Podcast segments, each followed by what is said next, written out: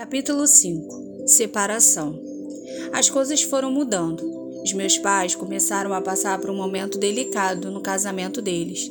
Inicialmente, não entendi o que estava acontecendo, até porque eles evitavam ao máximo brigar na minha frente. Mas eu sabia que não estava tudo bem. Minha mãe ficava cada dia mais depressiva, chorando pelos cantos e não trabalhava mais como antes. Meu pai, por outro lado, bem, se anteriormente ele já trabalhava muito, agora eu mal o vi em casa. Segundo ele, estava trabalhando. Contudo, a verdade era que ele evitava encontrar a minha mãe. Essa situação me abalava bastante. Minha vida costumava ser tão perfeita, meus pais tinham tanto amor um pelo outro. Como isso aconteceu? Como sempre, fui procurar minha amiga para desabafar. Estava muito triste. Meus pais não suportavam ficar no mesmo lugar. Parecia que se odiavam e eu me sentia no meio de um fogo cruzado. Manu, estou arrasada. Meus pais não se entendem mais, como antes. Vivem brigando e quase não vejo mais meu pai. Já a minha mãe, mesmo estando tão presente em casa, parece que não está lá. Vive distante, nem conversamos mais. Mel, é uma pena. Nem posso imaginar seus pais nesse clima. Sempre foram um casal de referência para mim. Só tenho algo a te dizer, e que para mim é o único caminho. Fale logo, Manu. Me ajude. Estou desesperada. Não nasci para sofrer. Meus pais constantemente faziam de tudo para me fazer feliz. Sempre fui o centro das atenções em casa e agora sinto como se eu fosse invisível. Eles nem me enxergam mais. Calma, Melissa. Nesse momento, seus pais precisam muito de você, mais do que você precisa deles. Eu nunca havia visto minha mãe chorar e agora é só o que ela faz. O que eu tenho a te dizer, Mel, é que você deve procurar o seu melhor amigo. Só ele pode te ajudar, mais ninguém. Manu, você sabe que você é minha melhor amiga, e o Davi, por mais que seja meu amigo, não tem como me ajudar nesta situação. Já conversamos muito sobre isso, mas você sempre me auxilia em tudo. Estou me sentindo perdida. Meus pais sempre me aconselharam e me guiaram em tudo na minha vida e agora me sinto esquecida. Se eu pedir para ir para qualquer lugar, aposto que deixam, afinal não estão nem aí para mim. Mel, você está sendo egoísta, só está vendo o seu lado. Seus pais precisam de você e você precisa de Deus. Ele é o seu melhor amigo. Poxa, Manu, este é o amigo que você está falando? Fala sério, se Deus quisesse me ajudar, Ele já teria feito. Meus pais e eu sempre frequentamos a igreja e fazemos nossas orações. E olha o que está acontecendo em nossa vida agora. Onde está Deus? Mel, não fale isso. Deus está sempre disponível para nós, para nos escutar e nos ajudar. O problema é que muitas vezes não o procuramos. Você tem que ir em busca de um relacionamento mais íntimo com Ele. Aonde eu vou, levo a minha Bíblia, e Ele costuma responder minhas perguntas. Você deveria fazer o mesmo. Não acho que Deus vai me dar atenção. Ele tem muitas outras pessoas mais desesperadas que eu para se preocupar. Deus escuta a ajuda de todos que o procuram. Deixa eu ler para você, Mel. Você vai entender o que eu estou falando. Então, a Manu, na sua insistência, abriu a Bíblia para mim, que dizia assim: Pedi e vos será concedido. Buscai e encontrareis. Batei e a porta será aberta para vós. Mateus 7:7. Fala sério, Manu. Você já marcou essa página para ler para mim? Pois me conhece bastante e sabia que em algum momento eu iria recorrer a você. Nunca faria isso, Mel. Deus está verdadeiramente comigo e nunca me desampara. Pedi uma palavra para minha amiga e ele me deu esta. Ele quer falar com você, Mel. Procure-o verdadeiramente e ele vai ajudar você. Mesmo assim, Manu não conseguiu me convencer. Para mim, ela armou comigo. Resolvi deixar os conselhos dela de lado. Eu iria achar a solução. Eu acreditava que iria. As coisas cada vez mais pioravam. Na minha casa, as brigas só passaram a aumentar.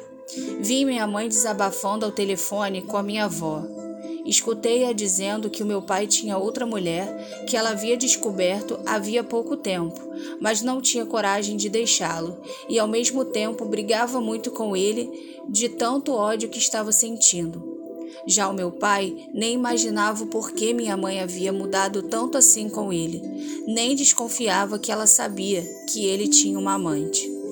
Fiquei chocada. Como meu pai pôde fazer isso com a nossa família? Minha mãe sempre foi tão dedicada a ele. Fiquei decepcionada e decidi que o que pudesse fazer para ajudar a minha mãe eu faria. Se ele foi capaz de fazer isso com a minha mãe, significava que também não me amava, pois estava destruindo a nossa família. Passei a ignorá-lo também. Tinha tanta raiva dentro de mim que estava me sentindo traída igual a minha mãe. Minha vida começou a desandar. Minhas notas na escola caíram bastante. Passei a encontrar com Davi muito mais, pois meus pais não se importavam comigo. Todos os lugares que pedia para ir, eles deixavam. Na verdade, nem sei se escutavam alguma coisa quando eu pedia para sair. Estava vivendo um verdadeiro pesadelo. Não tinha ninguém que pudesse me ajudar. Até mesmo minha amiga, que sempre me aconselhara, não conseguia achar a solução ideal para mim. Aos meus olhos, claro. Às vezes, estamos tão desesperados que não enxergamos o melhor caminho a seguir e ficamos tentando a todo custo resolver por nossa conta, mas nem sempre temos como. Eu me sentia como se estivesse em um lugar muito escuro e não via uma luz em lugar algum para me tirar da escuridão. Precisava arrumar uma solução urgente para salvar a minha família. Como era difícil, eu era apenas uma menina. Como poderia ajudar as pessoas que mais amava neste mundo? Meus queridos pais, que sempre fizeram tudo por mim. E veio a pergunta que não saía mais da minha cabeça. Será que eles não me amam mais? Depois que passaram a brigar, não se preocupavam mais comigo, nem perguntavam se eu estava bem. Por ter sempre tanto amor dos dois, era confuso entender que o que estava em jogo não era o amor deles por mim, mas sim o amor entre eles como um casal.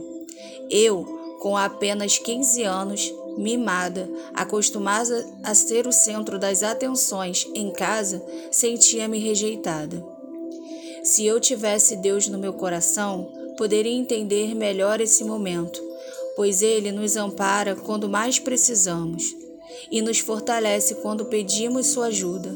Mas nessa época da minha vida, Deus era apenas uma tradição religiosa.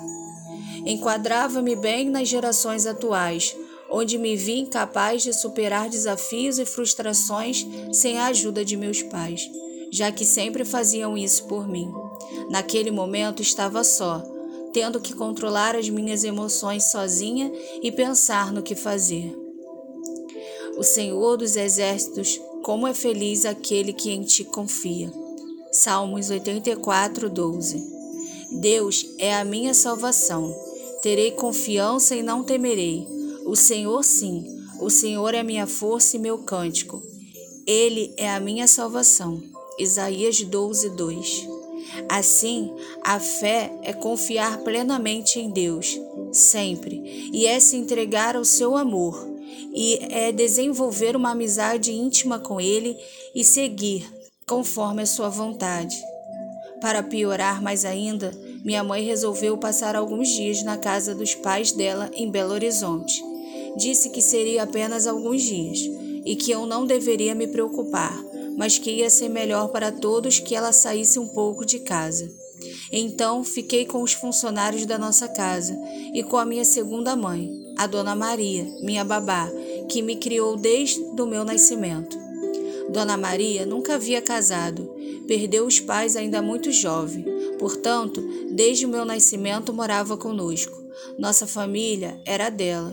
Porém, até isso estava mudando, porque ela havia comentado que estava namorando e dessa vez, sério, planejava ir morar com ele. Seria mais uma que me abandonaria em breve.